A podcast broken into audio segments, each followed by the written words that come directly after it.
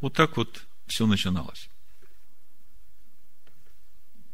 Значит, э, о том исповедании веры, которое имеет община Байт. Коротко. Мы верим, что Бог един.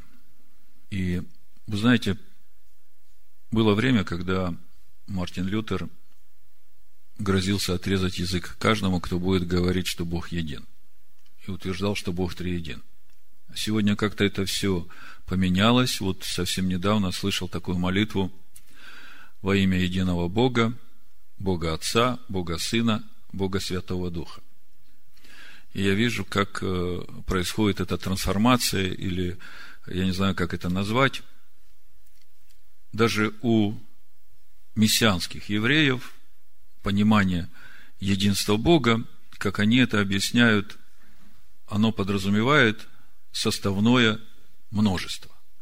То есть, э, типа Бог может объединять в себе много всяких деталей.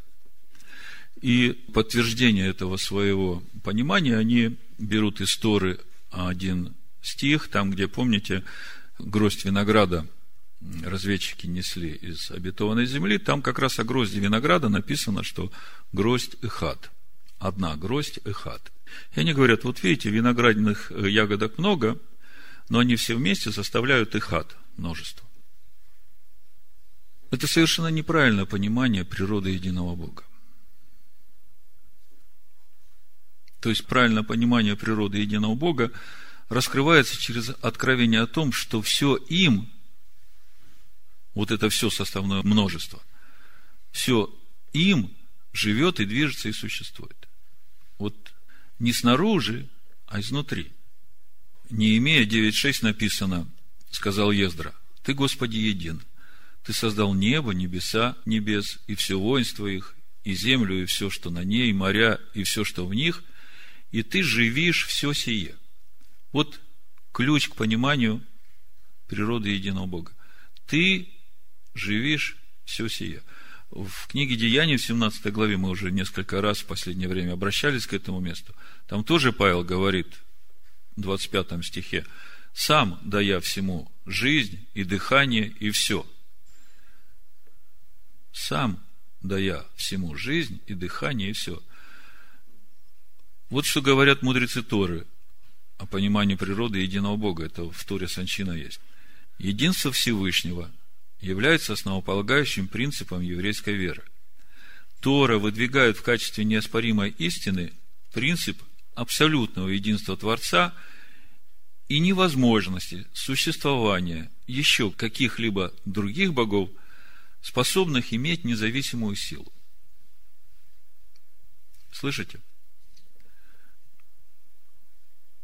в мире не существует никакой еще другой независимой силы. Все силы, существующие во Вселенной, видимые, невидимые, духовные миры все, все они берут свое начало в Боге и не могут существовать сами по себе.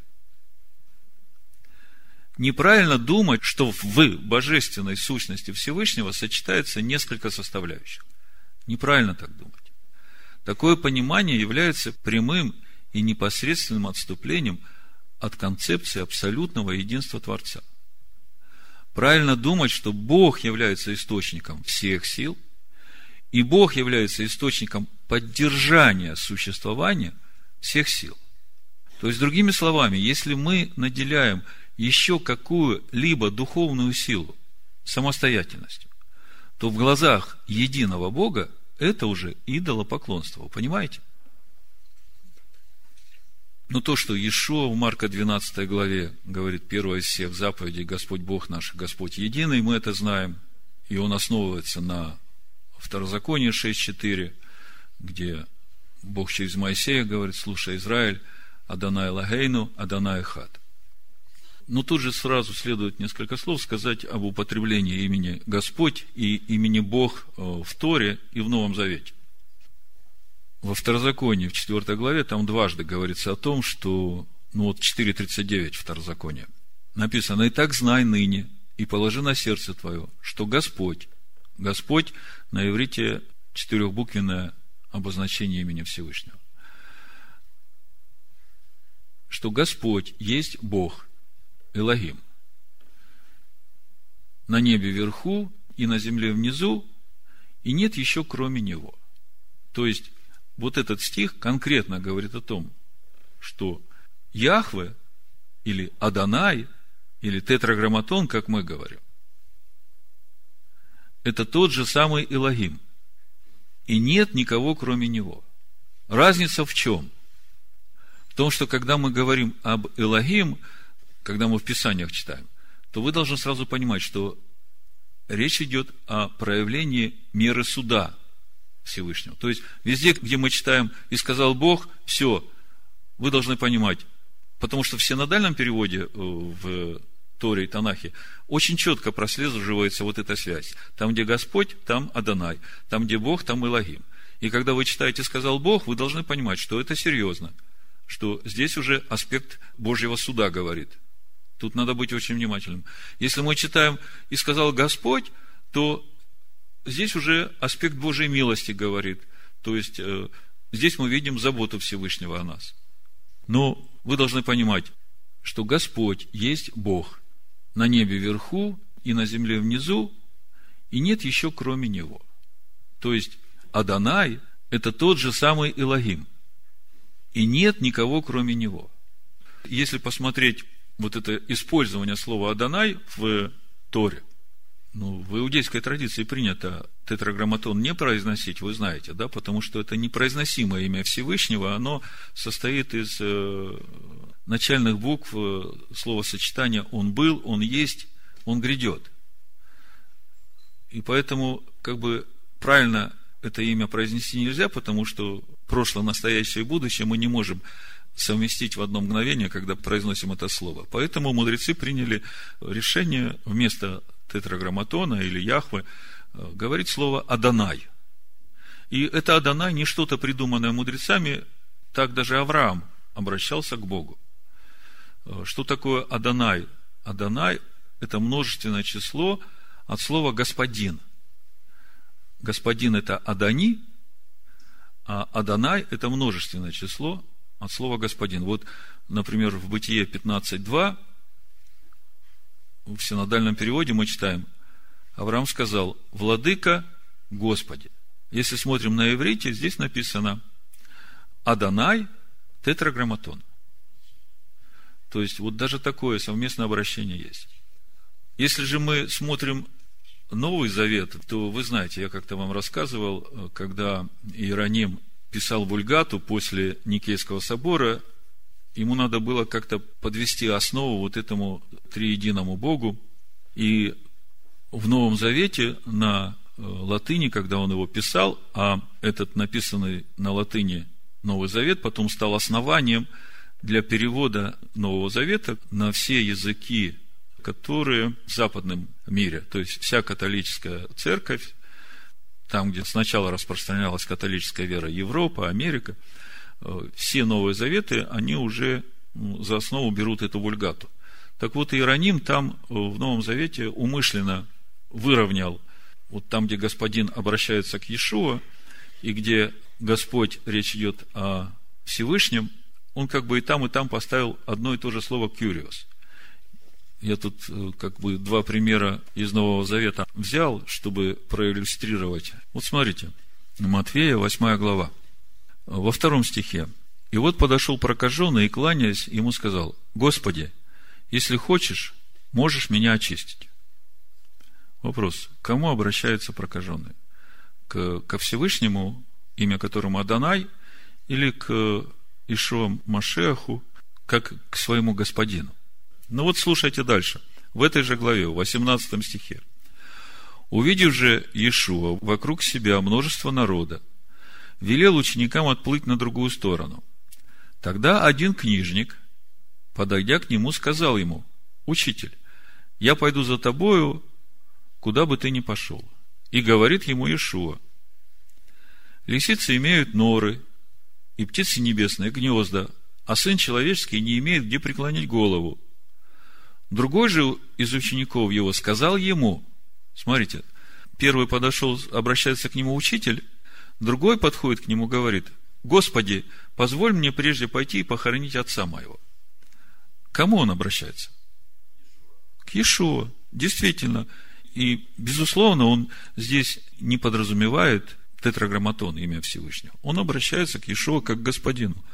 Вы согласны со мной?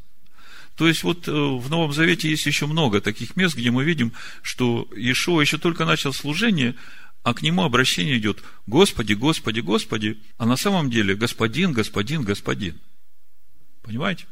Ну, вот из-за этого как бы и эта проблема, она по нарастающей начинает в человеке, который, ну, только уверовал, пришел, ему дают Новый Завет читать, а там так написано, и он, конечно, делает выводы, что вот это уже Господь Бог ходит здесь. Мы сейчас будем говорить о природе Сына, мы немножко забежали вперед. Э, сейчас я хочу закончить эту тему, чтобы вы понимали, что когда мы говорим Господь Бог, Адонай Элагейну, да, Господь Бог наш, то мы говорим об одной и той же личности, о Всевышнем. Понимаете? Ну, хорошо, тогда идем дальше.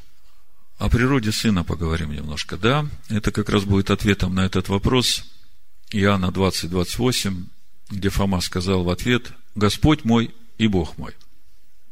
Тоже похожее место в 1 Иоанна, в 5 главе, с 18 по 21 стих, слушайте. Действительно, когда читаешь э, просто текст, не имея откровения э, природы единого Бога, не имея откровения природы Машеха, как бы внешним взглядом, если читаешь, получается, что Иешуа и есть Господь, и Иешуа есть Бог.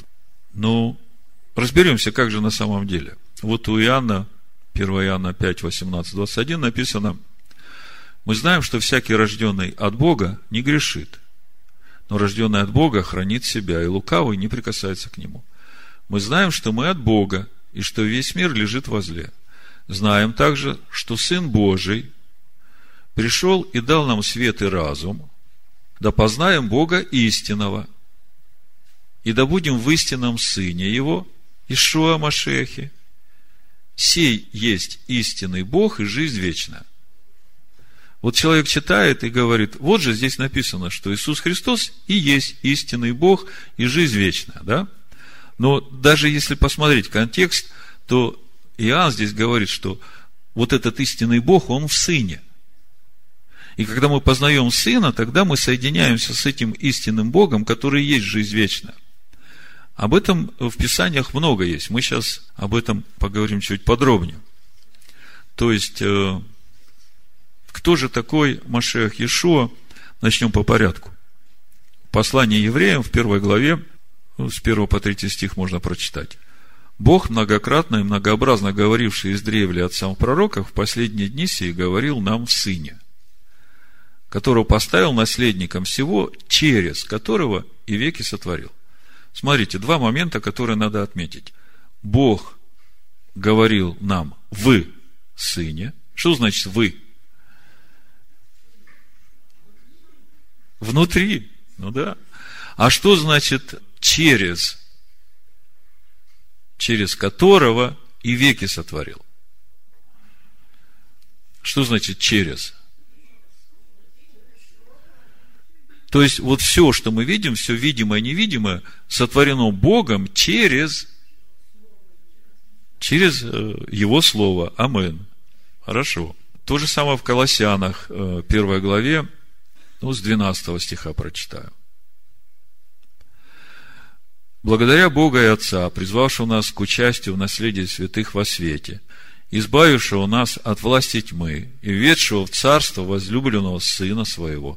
То есть, Бог вводит нас в царство возлюбленного Сына Своего, в котором мы имеем искупление кровью Его и прощение грехов, который есть образ Бога невидимого, рожденный, слышите, рожденный, что значит рожденный? Это значит, что он имеет начало. Бог Всевышний, он безначален, у него нет начала. Который есть... А что значит образ? Вот я когда читаю слово образ, меня сразу в первую главу Барышит. Сотворил человека по образу нашему, по образу Божию. И мы разбирали это место очень подробно. А, что значит сотворим человека по образу нашему? Это значит, что прежде чем Бог начал творить человека, у него уже был образ там. А кто этот образ? Вот мы видим, который есть образ Бога невидимого, рожденный прежде всякой твари, ибо им создано все, что на небесах и что на земле, видимое и невидимое, престолы ли, господство ли, начальство ли, власти, все им и для него создано. И он есть прежде всего, и все им стоит. То есть, когда мы читаем им, вот только что в послании евреев мы читали, что Бог через него все это творил. А когда мы читаем им, то имеется в виду, что им как строительным материалом. Он слово. Понимаете, весь мир этот сотворен словом, то есть им. И весь мир стоит этим словом, то есть им притчах 30 глава, 4 стих написано, кто восходил на небо и не сходил, кто собрал ветер в пригоршни свои, кто завязал воду в одежду, кто поставил все пределы земли, какое имя ему и какое имя сыну его. Знаешь ли? Какое имя сыну его? Вот Щедровицкий пишет, в современном мире имя человека является своего рода опознавательным знаком его можно без всякого ущерба изменить на другое. Ну, в паспорте. Библейское понимание слова «имя» несет в себе информацию, характеризующую носителя этого имени. Другими словами, в Писаниях слово «имя» раскрывает сущность личности. Если мы посмотрим э, притчи 23.7, написано, каковы мысли в душе его, таковы он. В Римлянах 8.29 мы читаем, «Ибо кого он предузнал, тем и предопределил быть подобными образу Сына Своего». Бог предопределил нам быть подобными образу Сына Своего. Каким образом? Иешуа показывает нам тот путь, каким образом человек может обрести это имя. Слушайте, филиппийцам вторая глава, с 5 по 11 стих. В принципе, это место, оно в дополнение к тем двум, которые я читал. Вот, Господь мой, Бог мой, сей истинный Бог, то, что вы Иоанна. Слушайте, Павел пишет, ибо в вас, в вас, в каждом из нас, должны быть те же чувствования, какие и в Машехе Ишуа. Слушайте, о чем идет речь. Он, будучи образом Божьим, не почитал хищением быть равным Богу, но уничижил себя самого, приняв образ раба, сделавшись подобным человеком и по виду став как человек, смирил себя, был послушным даже до смерти и смерти крестной. То есть у нас должны быть такие же чувствования, ради чего? Посему и Бог превознес его и дал ему имя выше всякого имени. Напомню, когда речь идет об имени, речь идет о сущности. Вот через все то, через что прошел Иешуа, умерев для себя ради исполнения воли Всевышнего, Всевышний дает ему имя, сущность, выше всякой сущности, выше всякого имени. Дабы перед именем – то есть тем именем, которое Бог дал Иешуа. Не перед Иешуа, а перед именем, которое дано, перед той сущностью, которая в нем. Преклонилось всякое колено небесных, земных и преисподних, и всякий язык исповедал, что Господь, Господин Иешуа Амашиах в славу Бога Отца.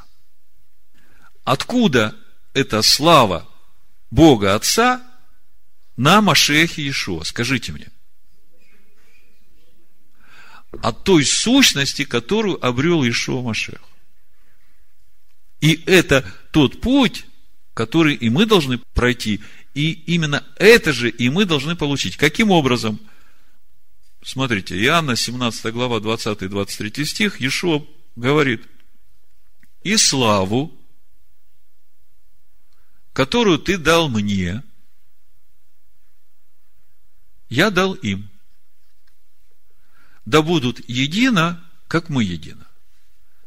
Я в них, то есть Машех Иешуа в нас, и ты во мне, а Бог в Машехе Иешуа. Видите, каким образом Он дает нам ту славу, которую Бог дал Ему. Он дал Ему это имя, вот эту сущность.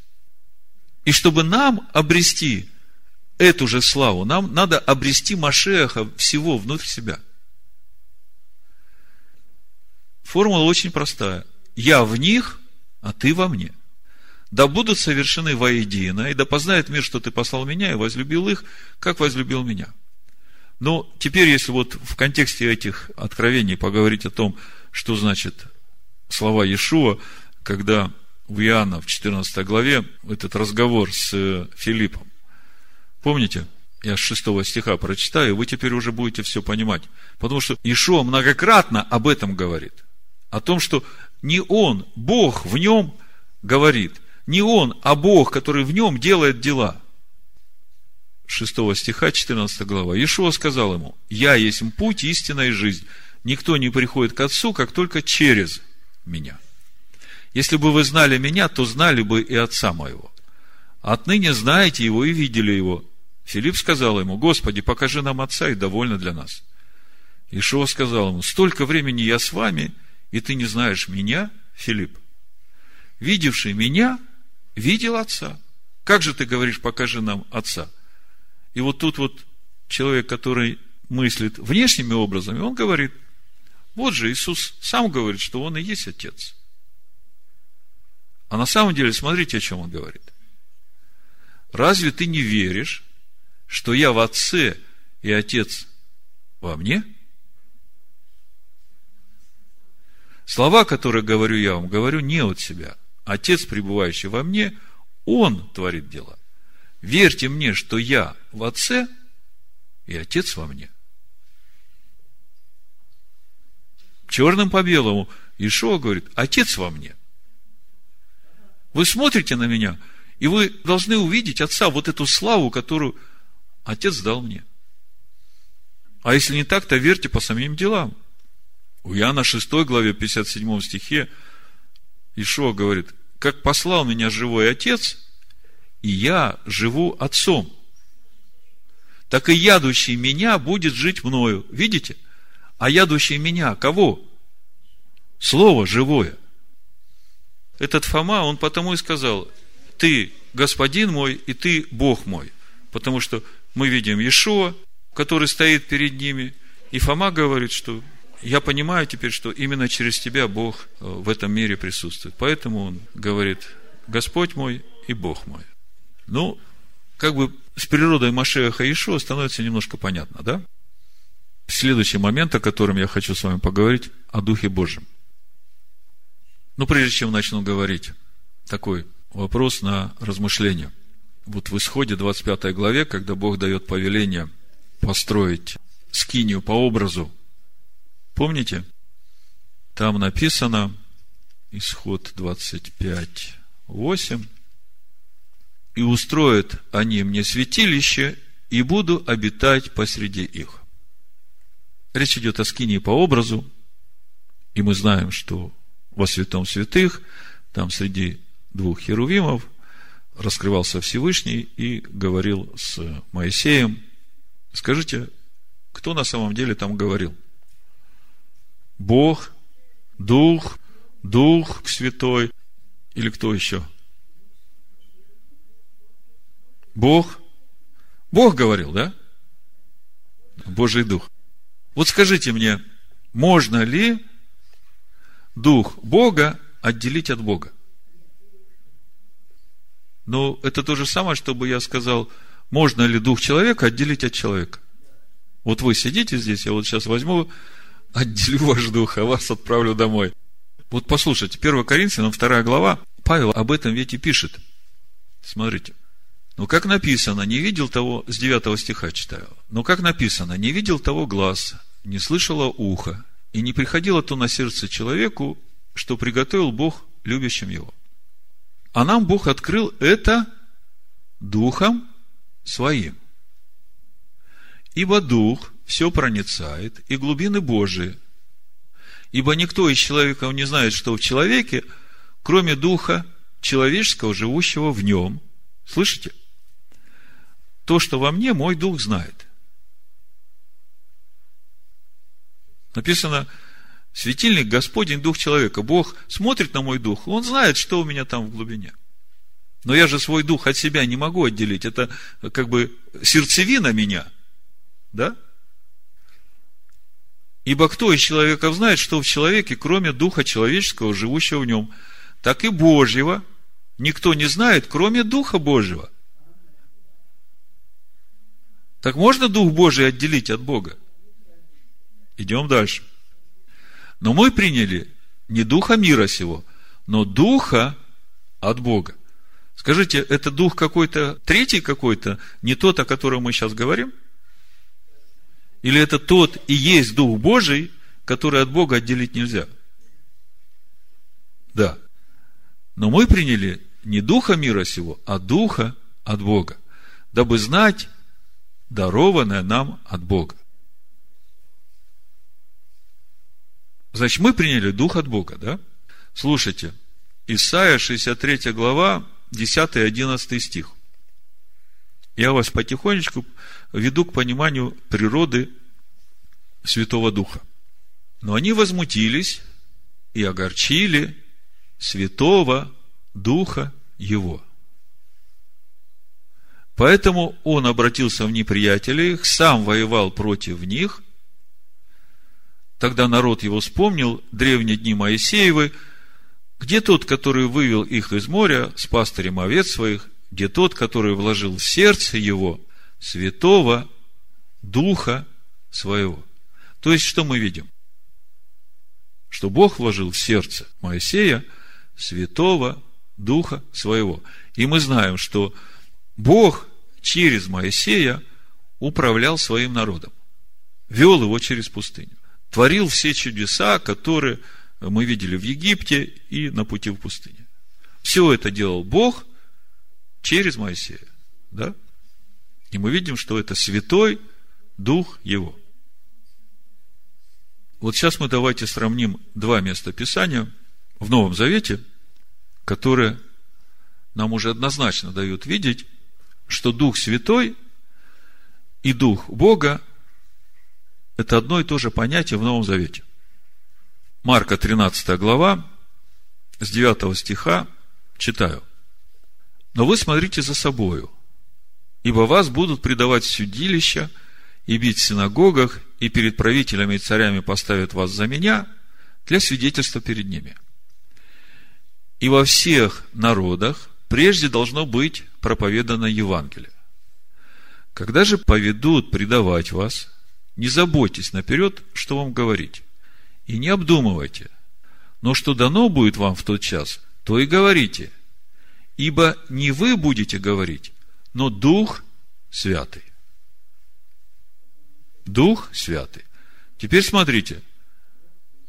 Об этом же самом в Евангелии от Матфея, 10 глава с 19 стиха. Когда же будут предавать вас, не заботьтесь, как или что сказать. Ибо в тот час дано будет вам, что сказать. Ибо не вы будете говорить, но Дух Отца вашего будет говорить в вас. В Марка 13, 11 мы видим, что Дух Святый будет говорить, Матвея 10, 20 мы видим, что Дух Отца будет говорить. Ситуация одна и та же. Из этого можно сделать вывод, что для учеников Иешуа Дух Святый и Дух Отца – это один и тот же Дух. Как мы читаем в Исаии, Святого Духа Его вложил Бог в сердце Моисея. В Евангелии от Иоанна, в 4 главе, 24 стих. Иешуа говорит, Бог есть Дух, и поклоняющиеся Ему должны поклоняться в Духе и истине. Ну, это как бы предварительная такая информация, такое короткое введение к пониманию того, что написано в 14 главе Евангелия от Иоанна об Духе Утешителя, о Духе Истине, которое Бог пошлет в наши сердца в имени Машеха Ишуа.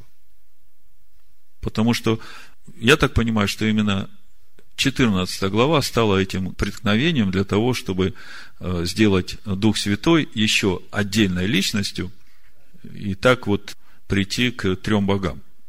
Но будем читать с 15 стиха. Иоанна 14 глава. «Если любите меня, соблюдите мои заповеди, и я умолю Отца, и даст вам другого». Вот на греческом другого слово стоит «алон». Если смотреть по стронгу, это 243 номер. Слово «алон» говорит о другом предмете, но такого же самого типа. Такого же, но другого, но подобного. Если бы речь шла о чем-то другом отличном, то тогда стояло бы греческое слово «этерес». «Этерес» э, указывает на существенно отличающийся предмет. То есть Иешуа говорит, и я умолю Отца и даст вам другого, то есть подобного утешителя, да пребудет с вами вовек. Духа истины, которого мир не может принять, потому что не видит его и не знает его. А вы знаете его, ибо он с вами пребывает и у вас будет.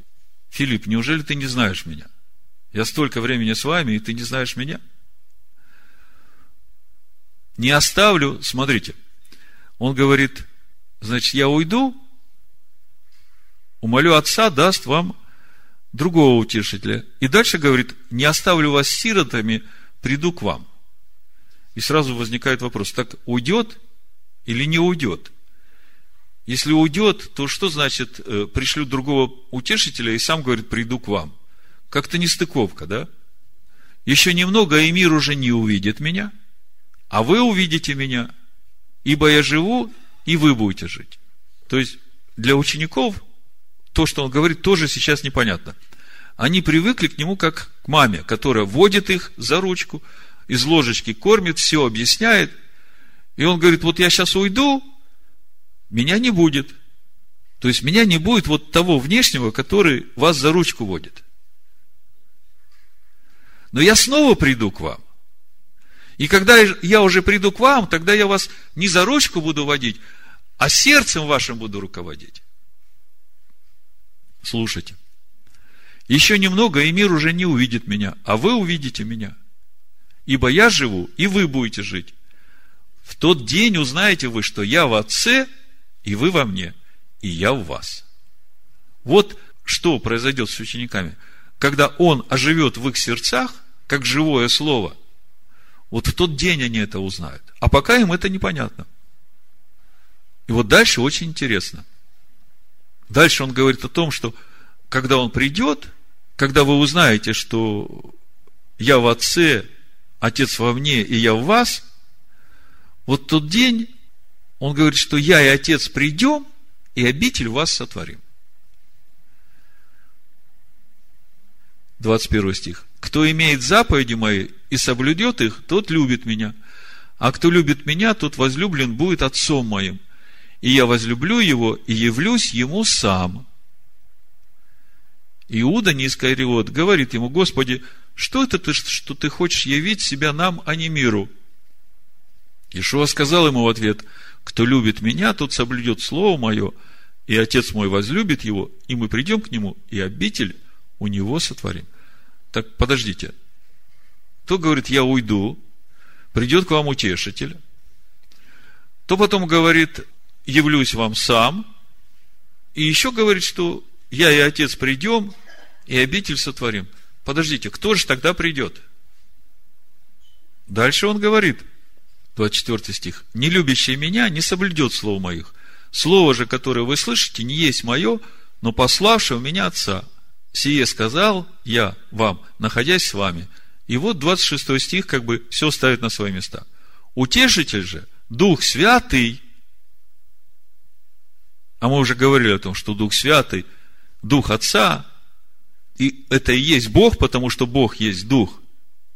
которого пошлет Отец во имя мое. Мы говорили, имя – это сущность.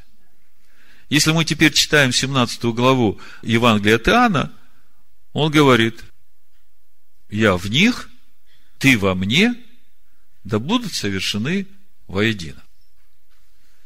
В итоге, кто же такой утешитель, дух истины, которого Бог пошлет в имени, которое дал Машеху? Речь идет о том, как Бог будет устраивать обитель для себя в нашем сердце. Иешуа ходил как живое слово с учениками три с половиной года, учил их. И они к нему привыкли. А он говорит, вот пришло время мне уйти. И для вас это лучше. Потому что когда я уйду, я снова к вам приду и уже буду жить в ваших сердцах. И тогда вы уже сами будете Бога знать. Тогда вы уже меня ни о чем спрашивать не будете, вы уже будете через меня напрямую с Отцом говорить. Других учить. Нет, когда уже он придет и будет жить там во всей полноте, учить никого не надо будет. Все уже будут лично знать Бога. Так, ну, время так быстро идет, я думаю, что здесь тоже все понятно, да? Еще один момент остался, очень важный. Кому молиться? Кому обращать свои молитвы? Давайте коротко. Мы просто посмотрим, что говорит Слово – а вы потом будете уже сами э, молиться, просить э, ответ от Бога. Мы просто пока посмотрим, что говорит Слово. Мы не берем власти ни на чьей веры, тем более, что каждый имеет свой опыт общения с Богом. Начнем с Луки 11 главы, как Иешуа учит своих учеников молиться. Давайте посмотрим. Вы, конечно, все эту молитву знаете прочитаю с первого стиха, Лука 11 глава. Случилось, что когда он в одном месте молился и перестал, один из учеников его сказал ему, Господи, научи нас молиться, как и Иоанн научил учеников своих. Ну, конечно, хорошо знать, как правильно молиться. Он сказал, когда молитесь, говорите, Отче наш, сущий на небесах, да святится имя Твое, да придет царствие Твое, да будет воля Твоя на земле, как на небе. Хлеб наш насущный подавай нам на каждый день, и прости нам грехи наши, ибо и мы прощаем всякому должнику нашему, и не введи нас в искушение, но избавь нас от лукавого. Значит, первое, что мы видим, Ишуа учит своих учеников – и мы видим, что обращение в этой молитве идет к Отцу. То есть молиться надо Отцу. Так Ешо говорит. Давайте посмотрим, о чем мы просим Отца в этой молитве. О том, чтобы светилось Его имя. Что значит светить Его имя? Книга Левит, 22 глава, Бог сам говорит с 31 стиха. «И соблюдайте заповеди мои, и исполняйте их, я Господь. Не бесчестите святого имени моего, чтобы я был святим среди сынов Израилевых. Я Господь, освящающий вас, который вывел вас из земли египетской, чтобы быть вашим Богом, я Господь. То есть, Отче наш, сущий на небесах, да святится имя Твое. То есть, мы просим Отца о том, чтобы Он помог нам светить Его имя. И суть освящения Его имени с благоговением, со святостью относиться к, к слову каждой заповеди. Потому что если мы пренебрегаем какой-то заповедью, не исполняем ее, то мы бесчестим имя Всевышнего. Не бесчестите святого имени моего, соблюдайте заповеди мои и исполняйте их, я Господь. И все это для того, чтобы его царство пришло на землю. То есть, когда мы начинаем светить имя Всевышнего, тогда его царство приходит в наши сердца и на эту землю. Чтобы воля Бога исполнялась на земле. Опять мы Бога об этом просим. Чтобы Бог даровал нам хлеб насущный. То есть и духовный для роста внутреннего человека, и хлеб для тела нашего, чтобы поддержать эту храмину телесную, в которой живет Бог. А вот еще очень важно, смотрите, чтобы Бог прощал нам наши грехи. Слышите? Отче наш, прости нам грехи наши. То есть не Ишуа прощает нам грехи, а Бог нам прощает грехи. А Ишуа, наш первосвященник, он ходатайствует за нас перед Богом. Он умер за наши грехи. И именно через Иешуа Машеха мы, приходя к Богу, говорим, Господи, я верю, что Сын Твой умер за мои грехи.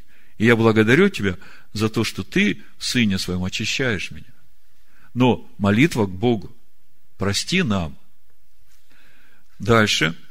Чтобы Бог, Бог избавлял нас от лукавого. То есть, всю внутреннюю работу в нас по устроению для Него, для Бога обители, делает Бог через Машеха Ишу. Вот в Евангелии от Иоанна в 6 главе э, мы же об этом и читаем. То есть я хочу вам показать, насколько близко Бог к нам сегодня и сейчас и в каждое мгновение. Смотрите, Иоанна 6 глава. Мы в 14 главе читали, что Иешуа говорит, никто не приходит к Отцу, как только через меня. Да, то есть через познание Сына мы приходим к Отцу каким образом? Сын начинает жить в нас, и в Сыне Бог начинает жить в нас. Чем больше Сын в нас растет, тем больше Бога в нас пребывает, тем больше славы Божией на нас.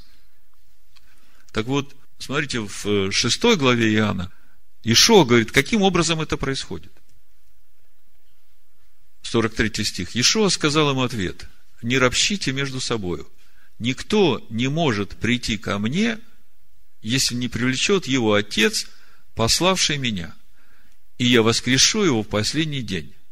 Что значит прийти к нему? Ешо объясняет. У пророков написано, и будут все научены Богом. Всякий, слышавший от Отца и научившийся, приходит ко мне. Смотрите, такая э, замкнутая схема получается. Бог нас приводит к своему Сыну – Бог Духом Своим нас учит познанию Сына. Сын есть путь, истина и жизнь. И через познание Сына мы приходим к Отцу. Видите, как это все связано? То есть, по сути, это и есть весь путь нашего духовного роста. Бог все в этом мире делает через Машеха Иешуа. Мы видели, что этот мир стоит Машехом Иешуа. И все, что происходит в этом мире, Бог делает через Машеха Ишу. Вот э, в послании евреям в 13 главе, 21 стих. Ну, буду читать с 20. Бог же мира, воздвигший из мертвых пастыря овец, великою кровью завета вечного, Господа нашего, Иешуа, да усовершит вас во всяком добром деле, то есть Бог будет усовершать нас да усовершит вас во всяком добром деле к исполнению воли Его, производя в вас благоугодно Ему через Ишуа Машеха. Вот это слово «через» мы сейчас будем постоянно встречать, когда будем смотреть, кому молиться, кого славить, кого благодарить. То есть Бог через Машеха Ишуа производит все благоугодное Ему в нас – вот примеры молитв, смотрите. Кому возносим хвалу? Послание евреям, 13 глава, с 13 стиха. Итак, выйдем к нему за стан, неся его поругание, ибо не имеем здесь постоянного града, но ищем будущего. Итак, будем через него – непрестанно приносить Богу жертву хвалы. Кому будем приносить жертву хвалы? Богу. Каким образом? Через Ишо Машех. Хорошо. Дальше. Колоссянам 3.17. Благодарение. Написано. И все, что вы делаете, словом или делом, все делайте во имя Господа Ишуа Машеха, то есть в имени Господина Ишуа Машеха, благодаря через Него Бога и Отца. Помните, Ишуа сказал ученикам после воскресения, восхожу к Богу моему и к Богу вашему, к Отцу моему и к Отцу вашему. То есть, все благодарение, которое мы вот здесь в общине возносим хвалу, мы возносим через Машеха Ишуа Богу Отцу.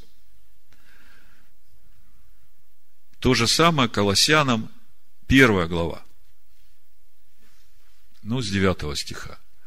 Посему и мы с того дня, как о сем услышали, не перестаем молиться о вас и просить, чтобы вы исполнялись познанием воли Его, во всякой премудрости и разумении духовном, чтобы поступали достойно Бога, во всем угождая Ему, принося плод во всяком деле благом и возрастая в познании Бога, укрепляя всякую силу и по могуществу славу Его, во всяком терпении, великодушии с радостью – благодаря Бога и Отца, призвавшего нас к участию в наследии святых во свете.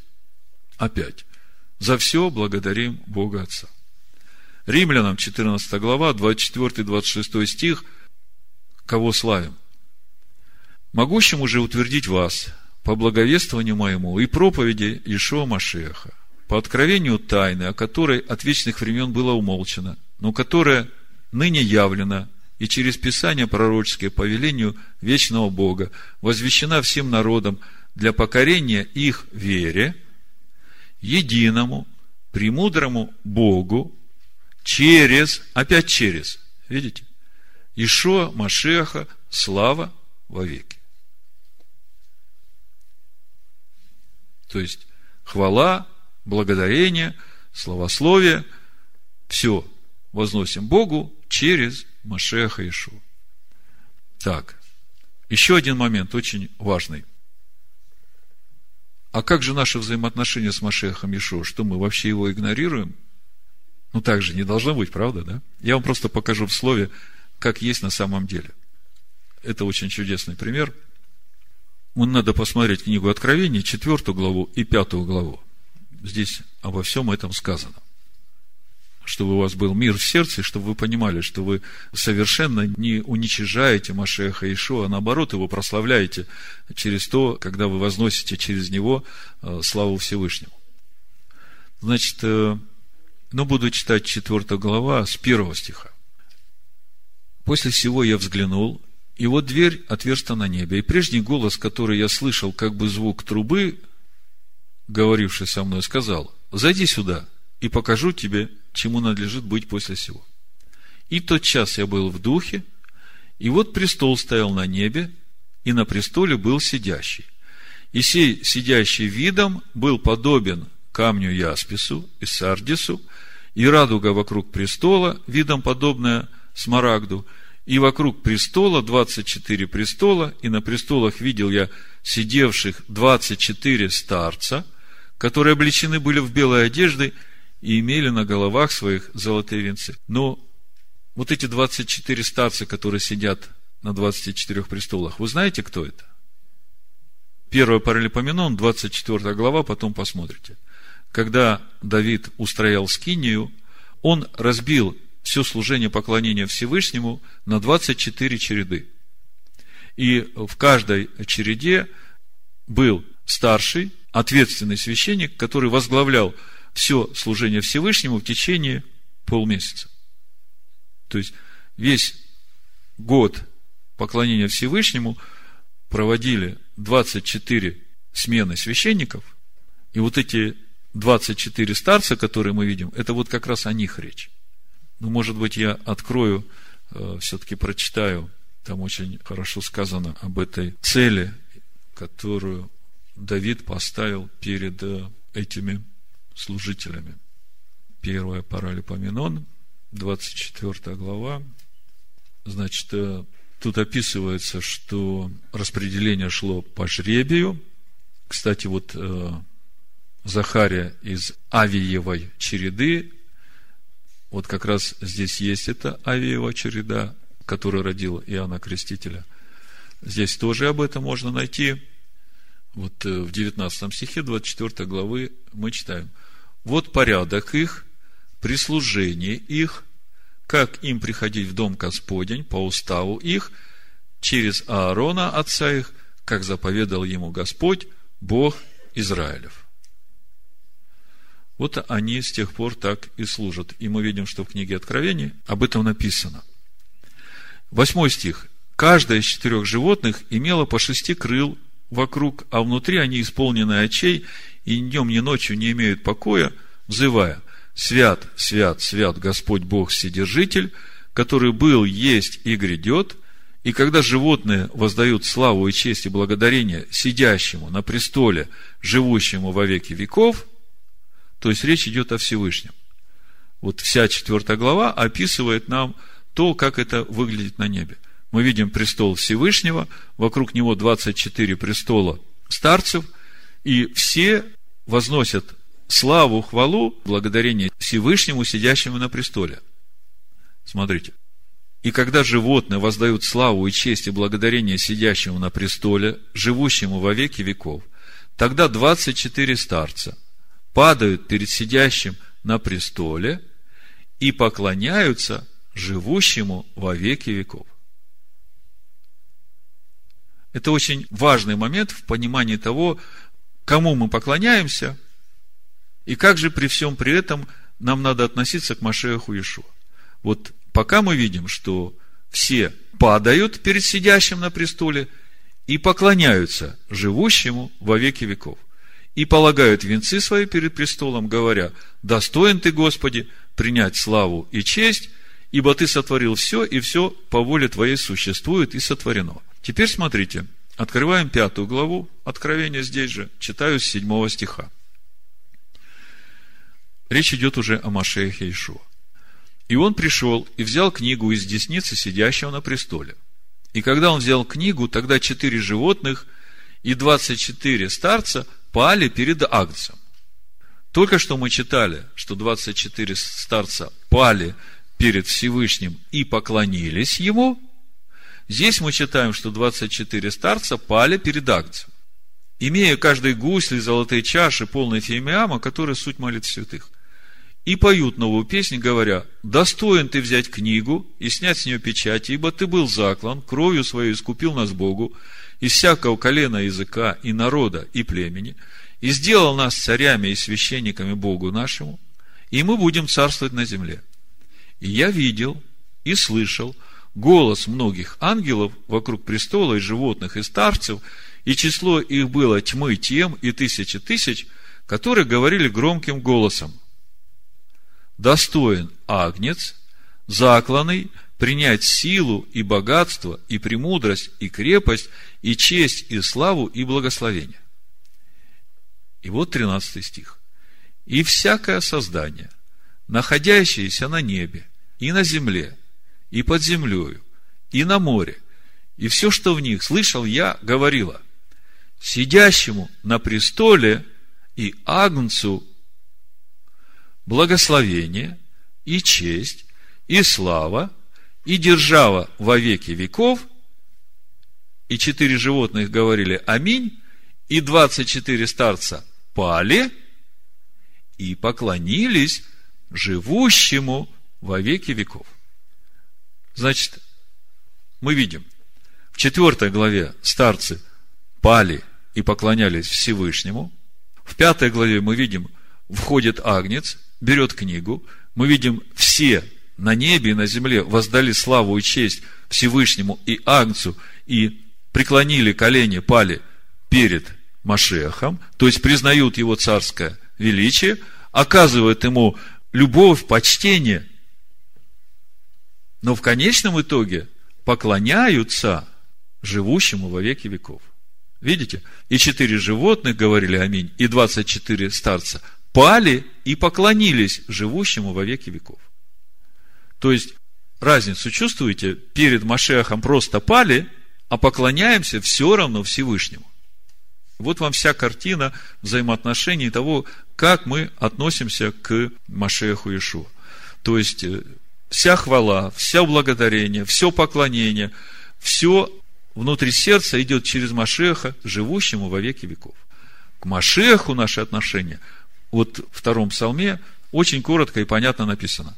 Служите Господу Адонаю со страхом и радостью перед Ним, с трепетом, почтите Сына, чтобы Он не прогневался, и чтобы вам не погибнуть в пути вашем, ибо гнев Его возгорится вскоре. Блажены все, уповающие на Него. То есть, мы видим, что любовь, почтение Агнцу, но поклонение остается только Всевышнему. Вы помните, как Иешуа был возведен духом в пустыню для искушения от дьявола. Дух проверял Иешуа, проверял его готовность к тому служению, которому он призван. И там среди всех испытаний было испытание, искушение на то, кому же будет поклоняться сам Ишуа. В 4 главе Евангелия от Матвея, с 8 стиха мы читаем. Хочу обратить ваше внимание. Ишуа был возведен в пустыню духом. И мы уже говорили, что дух – это и есть Бог. 8 стих, 4 глава Матвея. Опять берет его дьявол на весьма высокую гору и показывает ему все царства мира и славу их и говорит ему, все это дам тебе, если падши, то есть пав, поклонишься мне. Тогда Ишуа говорит ему, отойди от меня, сатана, ибо написано, Господу Богу твоему поклоняйся, и Ему одному служи. Господу Богу твоему, Адонай Элагейну. И мы понимаем, что здесь Ишуа точно не про себя говорит он говорит про Всевышнего Бога Израиля. Господу Богу твоему поклоняйся, и Ему одному служи. В чем же суть самого поклонения? В Евангелии от Иоанна в 4 главе Иешуа говорит об этом женщине-самарянке с 22 стиха. Вы не знаете, чему кланяетесь, а мы знаем, чему кланяемся ибо спасение от иудеев. Заметьте, здесь он себя тоже называет иудеем, потому что говорит, мы знаем, чему кланяемся. Но настанет время, и настало уже, когда истинные поклонники будут поклоняться Отцу в духе и истине. Ибо таких поклонников Отец ищет себе. Бог есть Дух, и поклоняющиеся Ему должны поклоняться в духе и истине. Тогда кого же просить, кому молиться? Богу Отцу или Машеху Ишу? Вот вопрос.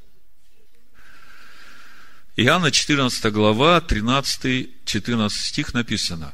«И если чего попросите у Отца во имя Мое, то сделаю, да прославится Отец в Сыне. Если чего попросите во имя Мое, я то сделаю».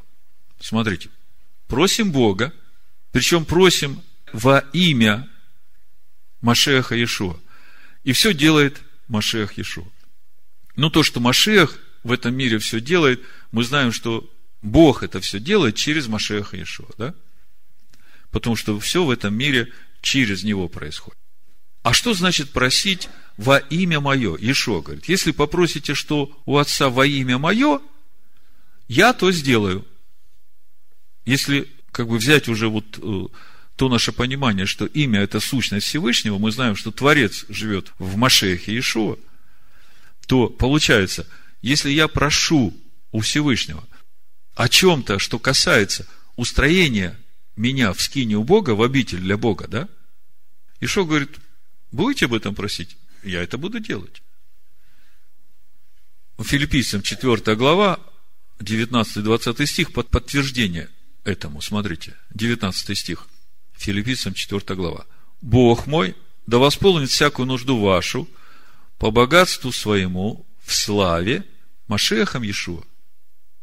Все, что попросите во имя мое, я то сделаю. Вот будете просить, Бог мой восполнит всякую вашу нужду. Главное, это наша нужда, познание Машеха. Мы просим, говорим, Господи, дай нам дух премудрости и откровения к познанию Тебя. И Он дает нам дух премудрости и дает силу оставаться верным тому слову, которое Он нам открывает, чтобы нам больше открывалось. И все это Машех делает. По-другому в этом мире ничего не происходит, только через Машеха. Вот у Тимофея в первом послании, во второй главе, пятом стихе написано, «Ибо един Бог, единый посредник между Богом и человеками, человек Машех Ишуа». Теперь вы понимаете, о чем речь идет. Потому что Бога никто никогда не видел, видеть не может, устоять в Его присутствии никто не может. Этот мир не может устоять, если бы напрямую раскрылось Божье присутствие. Но через Машеха Иешуа мы и познаем природу Бога, и можем стоять в присутствии Всевышнего, потому что Он умер за нас, и через Него Дух Божий с нами в общении. Так, э, учитывая то, что все силы, существующие во Вселенной, берут начало в Боге и не могут существовать сами по себе, Бог является источником всех сил, и мы видим, что если мы наделяем еще какую-либо духовную силу самостоятельностью, то в глазах единого Бога это уже идолопоклонство. Так э, можем ли мы о чем-то просить Машеха Иешуа, если э, Машех Иешуа живет Богом? Даже учитывая то, что Бог соделал его царем над всей землей и дал ему всю власть, мы же понимаем, что через него Бог царствует в этом мире. Поэтому мое понимание, все молитвы, все поклонение, все это нужно обращать ко Всевышнему через Машеха Ишуа. А к Машеху Ишуа у нас почтение, любовь, благодарность. Да в конце концов, он же наш первосвященник. Ну, вы просто посмотрите на взаимоотношения сынов Израиля с первосвященником в Торе. И все станет на свои места – Уразумеете первосвященника нашего, послание евреям, 3 глава. Ну вот, коротко о том исповедании веры, которое имеет община Байт Шалом. И всего несколько слов о нашей недельной главе Ваегаш. Ваегаш и подошел. Я не буду долго рассказывать вам содержание недельной главы, я просто вернусь к тому, с чего мы начали. Мы начали с того, что был праздник очищения – освящения Божьего храма. И через несколько дней у нас будет пост 10 Тевыта, и мы увидели, что все беды, которые пришли в жизнь Божьего народа, они связаны именно вот с тем идолопоклонством, с теми неправильными вещами, что угошало присутствие Бога в народе Божьем.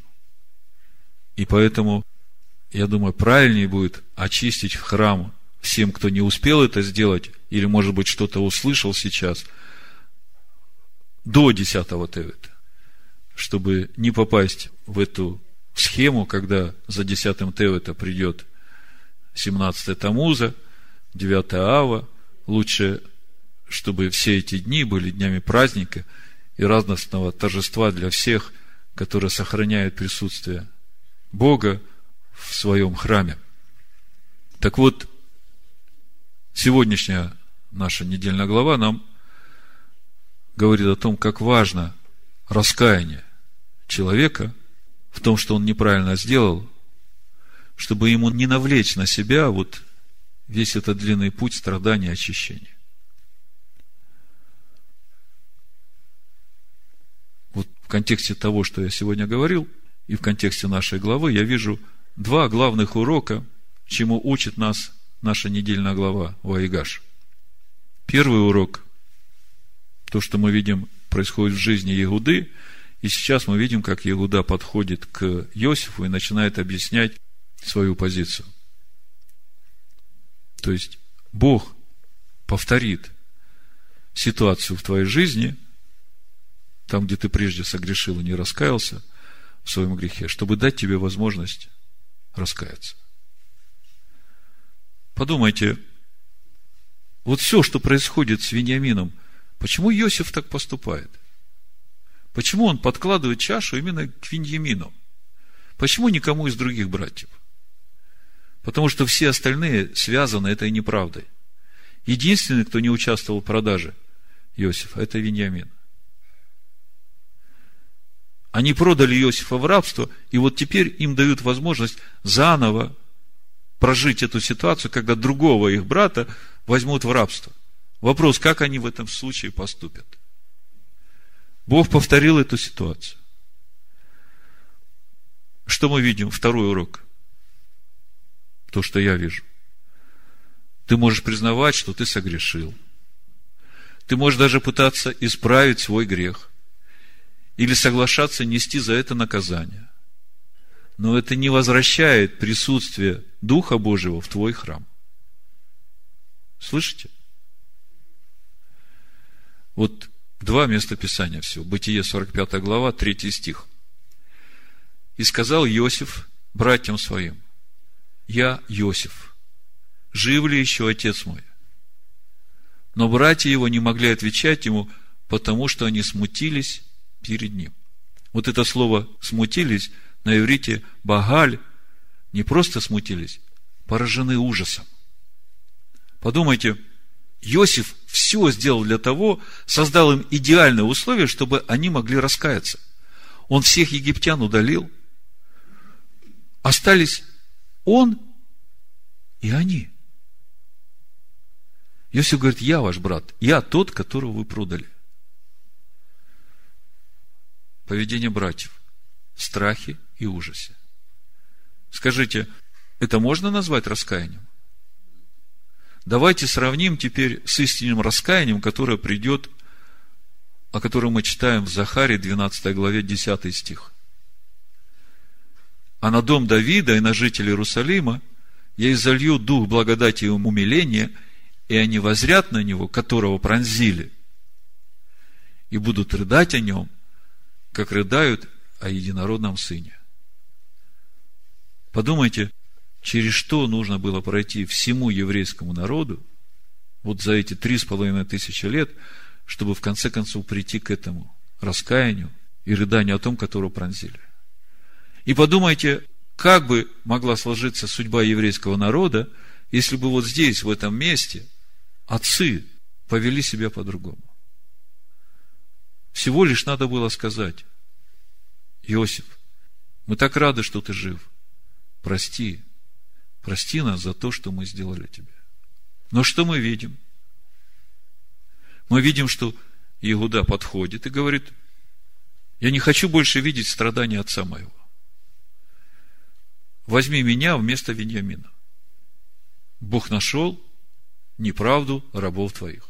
То есть, осознание греха есть, понимание неправды есть, готовность перенести наказание есть, раскаяния нет – вы знаете, эта же самая история повторится спустя 210-212 лет. Числа 14 глава.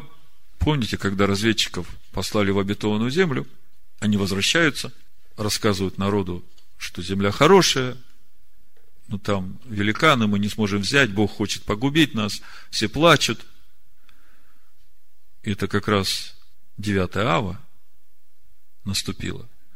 И Бог говорит, вот вы плакали без причины, теперь у вас будет причина плакать. Так что произошло на следующий день? 14 глава чисел, 40 стих. И встав рано поутру, пошли на вершину горы, говоря, вот мы пойдем на то место, о котором сказал Господь, ибо мы согрешили. Видите, опять та же самая ситуация. Осознание греха есть. И что мы видим дальше? Желание исправить ибо мы согрешили. Моисей сказал, для чего вы приступаете по велению Господне? Это будет безуспешно, не ходите, ибо нет среди вас Господа, чтобы не поразили вас враги ваши. Видите как?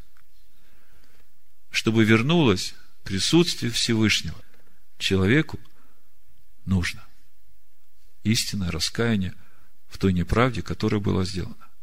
И Бог каждому дает эту возможность. Потому что написано, Исайя, 57 глава, помните?